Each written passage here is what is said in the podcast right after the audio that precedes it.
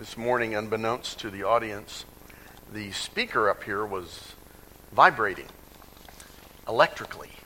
And so the pulpit was vibrating just a little bit all the way due to the message. You can tell it. And it is. So it was like, you know, okay, uh, I feel more power today. You know, it's like something's happening, you know. What draws us together? Adversity draws men together and produces beauty and harmony in life's relationships. Just as the cold of winter produces ice flowers on the window panes, which vanish with warmth. I like that quote. I couldn't find the person who said it, but it made sense as I looked at this passage of Scripture. It's a rather long one. We're not going to read it all the way through because it really is quite extensive. But as we we'll read a number of passages uh, as we look at this tonight, so you will not uh, have missed the opportunity to look at God's Word. So in Second Corinthians six, one through seven, four, the apostle has faced enemies at the church at Corinth. They have damaged his relationship with them. He appeals to several things which serve to draw them together if they will open their hearts to him once again. Will you pray with me? Heavenly Father, I pray that we will open our hearts to you tonight, that we will come and hear from your word, that as we read the apostle, that we would be drawn together, as the song sang earlier, we would be bound together in love. As we read your word and study it, open our hearts, make them sensitive to your leadership, we pray in Jesus' holy name. Amen. Paul faced a number of oppositional forces, factions within the Corinth church. You understand that? You know that's why uh, First and Second Corinthians was written, because the church had problems. Corinth was a problem-filled church. As you look through some of these issues, and I'm going to highlight just the verses and talk about what they say in some of them, one of the things that happens is his opponents claimed to be superior to him in knowledge. You can find that in Second Corinthians, or First Corinthians eight, uh, one and two. So they, as they talked about the situation, they acted as if they knew more than they did. We know more about the spiritual things than you do.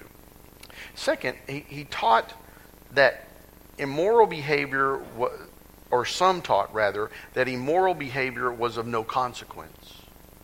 This has to do with some of the Uh, temples that were there.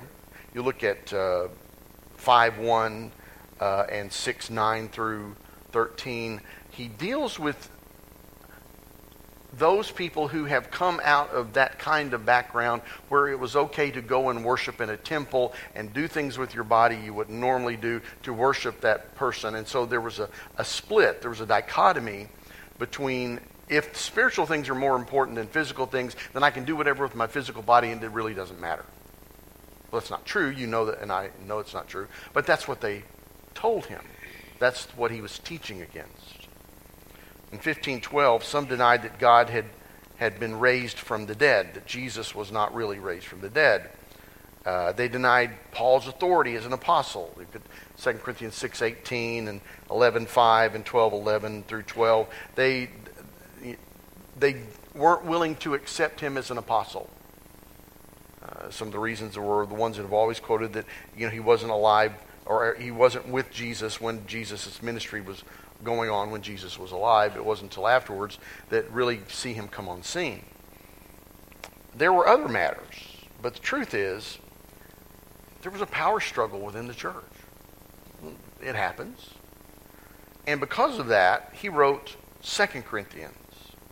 And when you read Second Corinthians, you see that they had largely succeeded in straightening out some of the issues and problems from First Corinthians. Um, as you read through it, you understand there's another letter that's floating around in there somewhere, historically, that we don't have, that he refers to. But these are the ones that we have. So as he deals with it, there still seems to be some sort of reluctance to fully work with Paul. You know, it's like, eh, okay, you know, I forgive you, but. That seems to be where they are. So in Second Corinthians six twelve, He says, we are not holding our affection from you, but you are withholding yours from us. And so you see that the church really wasn't working wholeheartedly with Paul. And Paul appeals to them to fully reconcile together as co-workers in the grace of God. And I think the text suggests that there is a value and a need to reconcile, repair damaged relationships within the church. It is just part and parcel of what grace means to be a part of forgiveness. So what are the things that draw us together even after conflict?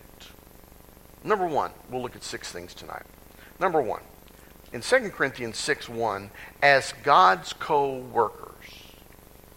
As we look at that passage of Scripture, those few words really draw us together. They pull us together. The work of the church requires teamwork, co-workers, working together. No one person can claim all the importance. That was what some were trying to do within, within the church. That, he says, really can't happen. It, we are drawn together because we are co-workers with Christ. We work together. First Corinthians three nine says, we are co-workers in God's service. You are God's field, God's building. You think of the fields that we have here around Oklahoma, it takes a team. You know, you literally used to take a team, but it takes a group of people to accomplish it. From those who make the seeds usable, from those who plant the seeds, those who keep the machinery working, those who harvest, those who sell. For all of that to get to us, it takes a group of people. He uses the word building, and that obviously means fitting something together, and we get the image that's very clear about building and different pieces making up a building. In First Thessalonians, he writes, we sent Timothy, who is our brother and co-worker in God's service, in spreading the gospel of Christ to strengthen and encourage your faith. You read through those passages of Scripture, and, and, and even though Paul had quite a personal experience with the Savior and an extensive education in Hebrew theology, he writes by the inspiration of the Holy Spirit. He's not quoting a, a Hebrew rabbi here. He's talking because he knows God. And he recognizes that his fellow Christians are co-workers in that kingdom. I mean, if anybody could claim a special relationship, wouldn't it be Paul? I mean, oh my gosh, yes. But he doesn't do that. He sees himself, along with them, as co-workers on a team. That will bring people together when we see ourselves like that. Uh, I like to listen, maybe you still do, uh, listen to Jay Vernon McGee. Um, I've listened to him over the years on the radio. Usually it's only, you know, when I was driving, it seemed like he would be on the radio at some Christian station. And, I, you know, I've got his commentaries and everything. He tells a story uh, in a little community where there are three churches on the same corner, the Presbyterian Church, the Methodist Church, and the Baptists. One Sunday night, all the windows were open for air conditioning. And he said they didn't really get along with each other. And the people in Presbyterian Church sang the song, Will There Be Any Stars in My Crown? When they finished, the Methodists sang, No, Not One. And then the Baptists said, Oh, that will be glory for me. Jay Vernon McGee goes on to say that all three of those churches ought to sit down together and sing the doxology of praise to God. That's what the world needs. They need to see us as co-workers together. Jesus says when we come together, that's when the world knows that God has sent us. Another thing that will draw us together is that we have received grace. We have received grace, and that's in Second Corinthians six one b through two. As God's co-workers, we urge you not to receive God's grace in vain, for he says, in the time of my favor I heard you, and in the day of salvation I helped. R C Sproul says, perhaps the most difficult task for us to perform is to rely on God's grace, the grace of God alone, for our salvation. It's difficult for our pride, he says, to rest in grace. Grace is for other people, for beggars. Here, I want to offer you something because you need it. We don't want to live by a heavenly welfare system, he says. We want to earn our own way and atone for our own sins. We want to think that we will go to heaven because we deserve to be there. But that's obviously not right, because we have received the grace of God. And we should recognize that we have received that grace. Again, as co-workers, it's, if, if we do it any other way, it's in vain. Don't receive God's grace in vain. I think that would be anti-grace. It would be against grace to do something like that. To, to, to try to accept God's grace on one hand and deny it with the other because I want to do something on my own merit. Grace becomes in vain if we fail the conduit of grace through Jesus alone. The songs that we sang tonight, many of those alluded to the fact that it's only through Him that those things are possible.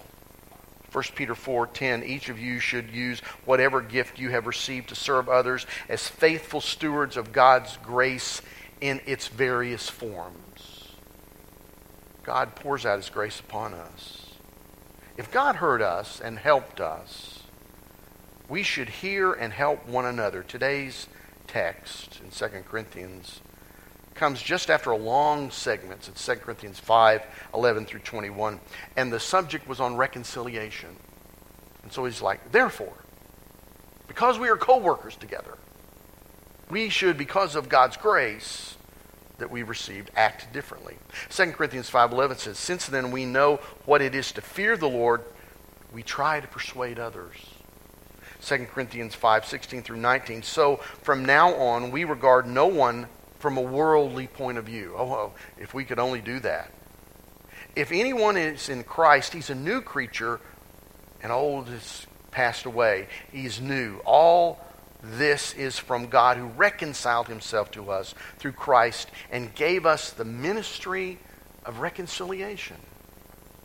That God was reconciling the world to Himself in Christ, not counting people's sins against them. And He has committed to us the message of reconciliation. That whole part was leading up to the chapter that chapters we looked through tonight in six through seven. So, the forgiveness of God compels us to forgive others. Things that draw us together, we are co-workers. We have received His grace. Thirdly, we are genuine. We're authentic. Second Corinthians six three says, we put no stumbling block in anyone's path so that our ministry will not be discredited. We are real. It's a genuine ministry. It's an authentic ministry. It's something that you can look at and tell the difference. There are no intentional stumbling blocks in Paul's ministry. He does not compromise to the go- the gospel. He conducts himself in a way that does not trip up the work of Christ. And he's encouraging them to see the same thing. That's what should draw us together, that we should be genuine and not a stumbling block for anyone else. I think one of the greatest hindrances to the success of outreach for the gospel today is the bad example of believers who do not live for the Lord. You and I hear that all the time. Well, those people down at church, I know this guy and he's a member of your church, or, or they'll say something about someone that they knew and how they didn't live up to the example that the Bible talks about. And we we rightfully say, I agree with you. People do fail. And that is true, unfortunately. But we all have to do what we can to examine ourselves, to be sure we're not putting, as the Bible says, stumbling blocks, blocks before other people. He has forgone some of the rights that he could claim so as not to distract from the gospel itself. I could claim, he even goes through this whole soliloquy, uh, how that he could claim all these things because of who he is. He could ask for money in a certain way, but he works a different way because he doesn't want to be a stumbling block to people. And so he does that, doesn't accept payment. He doesn't assert that he could take that rightfully because he just doesn't want to be a stumbling block. He encourages the Corinthians to lay down their rights as well in a pursuit of peace, to draw people together. More than anything, he wants people to come to know Christ. And to do that, we have to be authentic. We have to be genuine. There's no such thing as reconciling after a conflict without giving up something of value out of love for the other person. It, it, it's, you know, we call it a win-win situation where both sides get something from it, but maybe both sides give something up to get that. The early church was observed selling land in order, as you remember from Acts, to help those who could not help themselves because of what happened in the book of Acts. Only genuine commitment to Christ and receiving his grace will allow people to do authentic demonstration. You, you know the story of Ananias and Sapphira. They were not authentic. They were not genuine. They did not do what the others had done in giving up the uh, all the amount of the property. It's not what they did. They held some back and they lied. They were not genuine. All sorts of things are tested to prove that they are genuine. You go to the bank or go to the grocery store, they take your twenty dollar bill and the cashier takes a little pen and marks across it, right, to see if it's authentic, if it's genuine. Why? Because some people forge bills. I read one person who was in the Philippines, and, and they weren't using the any special light or a pen or anything. They were holding it up to the light, looking at it, and, and the guy asked, well, what are you looking for? And they said, oh, the, the people who, who uh, try to get these bills and, and counterfeit them, they never get the hair quite right. They don't comb it just exactly right. So we memorized what the hair should look like, and if it doesn't look like that, we know it's a fake bill. Genuine means being tested. You and I can expect to be tested through what we live and how we live together, and that even in itself draws us together. Paul was tested, and he came out authentic. He came out genuine. Things that draw us together: we are co-workers, we have received grace, we are genuine, and fourth, we are faithful. Second Corinthians six, verses four through ten. The faithfulness of Paul uh, is in through the severe afflictions that he dealt with, a testimony to his love for them and to his faithfulness to God. He was willing to put up with it to make sure that people got to hear the message. He was a co-worker, but he was more than that. He said he became a servant to them so that they could come to know the gospel. He gave so much of himself because he loved Christ and he loved his church. He became a servant for them. I read a story about faithfulness in battle. John Wesley, you know him, and a theologian of past, and some songs in our hymnal he has written, certainly. He said, "Give me a hundred men who love nothing but God and hate nothing but sin, and I will shake the world for Christ." It doesn't take many, but it takes people who are faithful, doesn't it? I mean, Jesus did the same thing. He turned the world upside down with his disciples. He made a difference in the world. It was December nineteen forty-four. The German army had ex- is, had unexpectedly begun to attack. It became what was known as the Battle of the Bulge. The Nazis drove deep behind Allied lines. And in reading about World War Two, my dad has books all over the place about, if I want to buy him something, it's a book on, you know, World War Two. And reading about that, we find that there was a reaction from the American troops to this push of the Nazis as they came. One author said, "No one thought of these little junctions or roads where we took a stand as anything profound that would hurt the German drive, push in." But it wasn't just one road or junction. He said it was hundreds of them. They stopped at every intersection. They stopped at every bridge. They stopped at every thoroughfare where things crossed, where the, where the Germans were trying to come. And it slowed the German progress so much, the impetus died. And the reason that it died was because so many faithful men made a lot of one-man stands. Many of them gave their lives to make sure that the Germans could not progress any farther. Through the snow and through the fog, without communications, they proved enormously effective beyond anything that the generals of the Americans could think.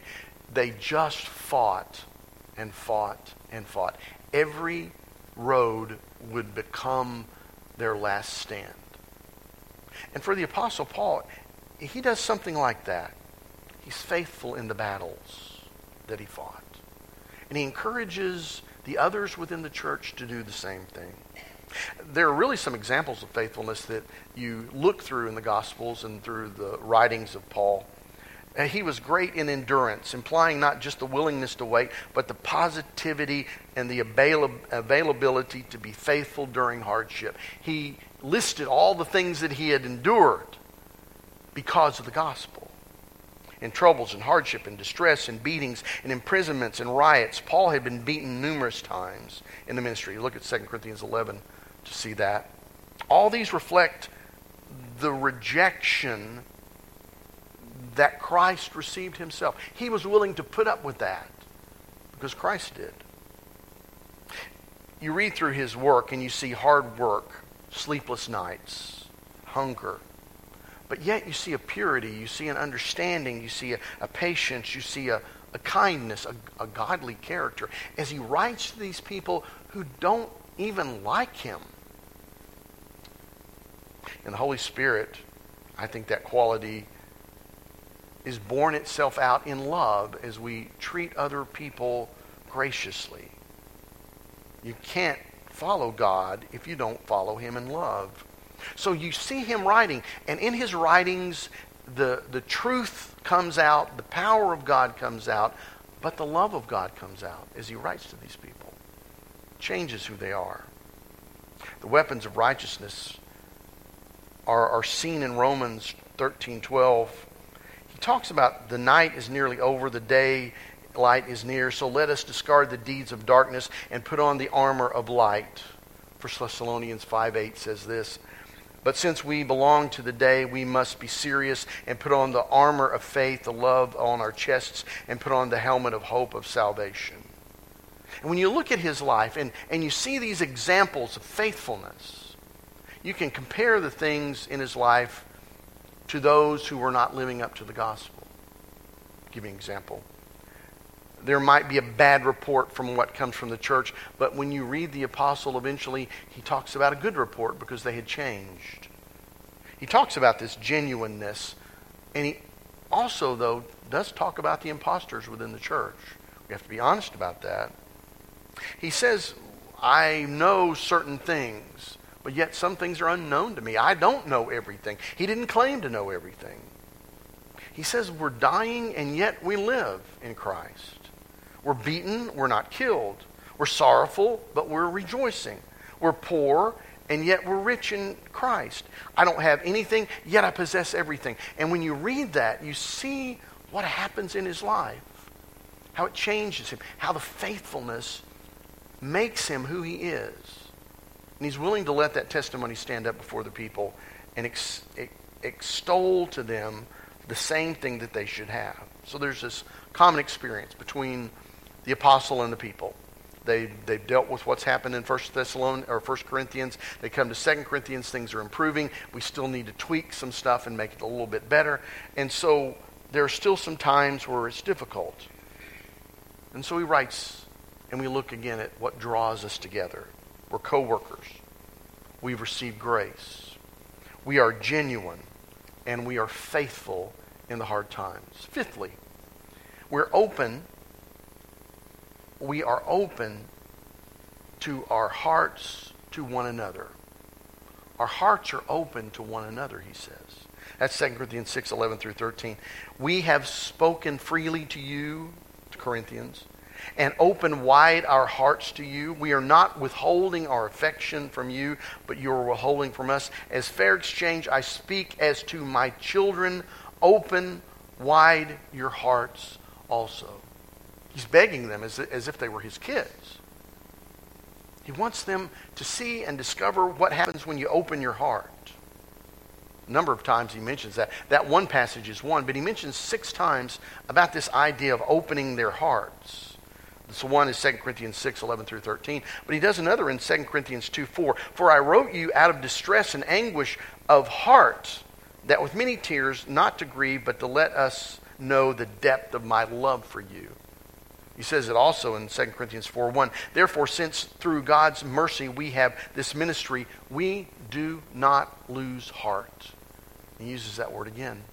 He also uses it in Second Corinthians eight sixteen when he says, thanks be to God who put into the heart of Titus the same concern I have for you. Remember, he can't be there, and so he's working through intermediaries.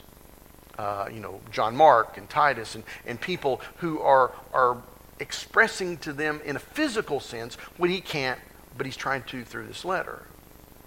We also see it in Second Corinthians seven fifteen, and he says, Titus' affection for you is greater when he remembers that you all were obedient, receiving him with fear and trembling. He's appealing to them again to open their hearts. Lastly, Second Corinthians seven two through three, make room for us in your heart. We have wronged no one. We have corrupted no one. We have exploited no one. I do not say this to condemn you, he goes on. I have said before that you have such a great place in our hearts, he says, that we would live or die with you. I want to be with you, he says. And I want you to understand that's the, the, the depth of my feeling, my heart for you. We cannot close our hearts to one another and expect to glorify God. It is a receiving of the grace of God's in vanity. It's that making, taking God's grace in vain if we do not open our hearts. I remember growing up and watching the uh, uh, Saturday or Sunday, I can't remember what day it was, but it was the Wide, Wide World of Sports. You remember that? I remember watching that. And, and then there was that little clip that came on at the very first part of the Wild, Wild wor- World of Sports, and it was the, the agony of defeat, you know, you know.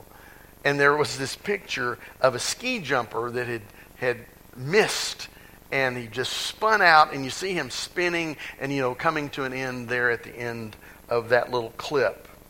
It doesn't seem to be any apparent, apparent reason. You don't know why it happened, but he tumbled head over heels and bouncing off support structures until he comes to a stop. Years people asked, did anything ever happen to that guy? People would write in and, and ask, you know, what happened on the jump? You know, was it too fast? Was it, you know, was it too slick? What was it that made it happen? And was it fatal? I mean, that, that's really what you want to know. Did he die? Because, that, because you know, he just slides at the end and you don't know. As it, as it turns out, he didn't suffer any a headache. They said, you know, a few strains or, you know, no bruises even to speak of, but he had a pretty good headache. Isn't it amazing that when you change the course of one small thing, it changes the entire direction of your life? Victory or defeat? Agony of defeat. But it's better to make a change and risk a fatal landing at the end than to do nothing at all, to not open yourself up. But you and I both know that when we open our hearts to God, we will land on our feet. And it will be victory. Things that draw us together. We are co-workers. We've received grace. We are genuine. We are faithful through hard times. Our open hearts are open to one another. And lastly, we are motivated by reverence for God. Second Corinthians seven one tells us, therefore, since we have these promises, dear friends, let us purify ourselves from everything that contaminates the body and spirit, perfecting holiness out of reverence for God. That's the reason. That's the motivation. We do this out of the reverence for God. Um, you know, maybe people will never accept Paul totally, but they should out of reverence for God. Maybe you won't agree with everybody, but we should try to work together as co-workers out of reverence for God. That's the motivation, because of God. Because of the promises that God has made, he says. Grace motivates us. Redemption motivates us. God's love compels us. You see that again in Second Corinthians five. For Christ's love, he says, compels us. Because we are convinced that one died for all, and therefore all have died, and he died for all, and those who should live should no longer live for themselves, but for him who died for them and was raised again. He's nailing that issue about not really being sure whether there was a resurrection or not here, but he's but he's also talking about living for Christ. He goes on to say, holiness motivates us to rid ourselves of every contamination of the body and spirit. What's contaminating our spirits? What is it that keeps us from not wholly working together sometimes? We can't mistreat a brother or a sister at the same time revere God. It's not possible. It just won't work. But these things, he says, have drawn us together. We are co-workers. We have received grace. We are genuine. We are authentic. We are faithful through the hard times. Our hearts are open to one another, and we revere God. Those are motivations to make us. Have you ever felt that you never had the heart for something? Maybe you just didn't, it didn't have it. You know, you may even say that, I just don't have it in me. I just don't want to do it.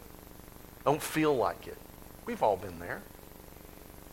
Late one night, a man had gone to a party and he had a little bit too much to drink, and he decided he was going to walk home. And as he walked home, he cut through the graveyard and thought it'd be a good idea. Unbeknownst to him, somebody had dug a grave and he fell in it.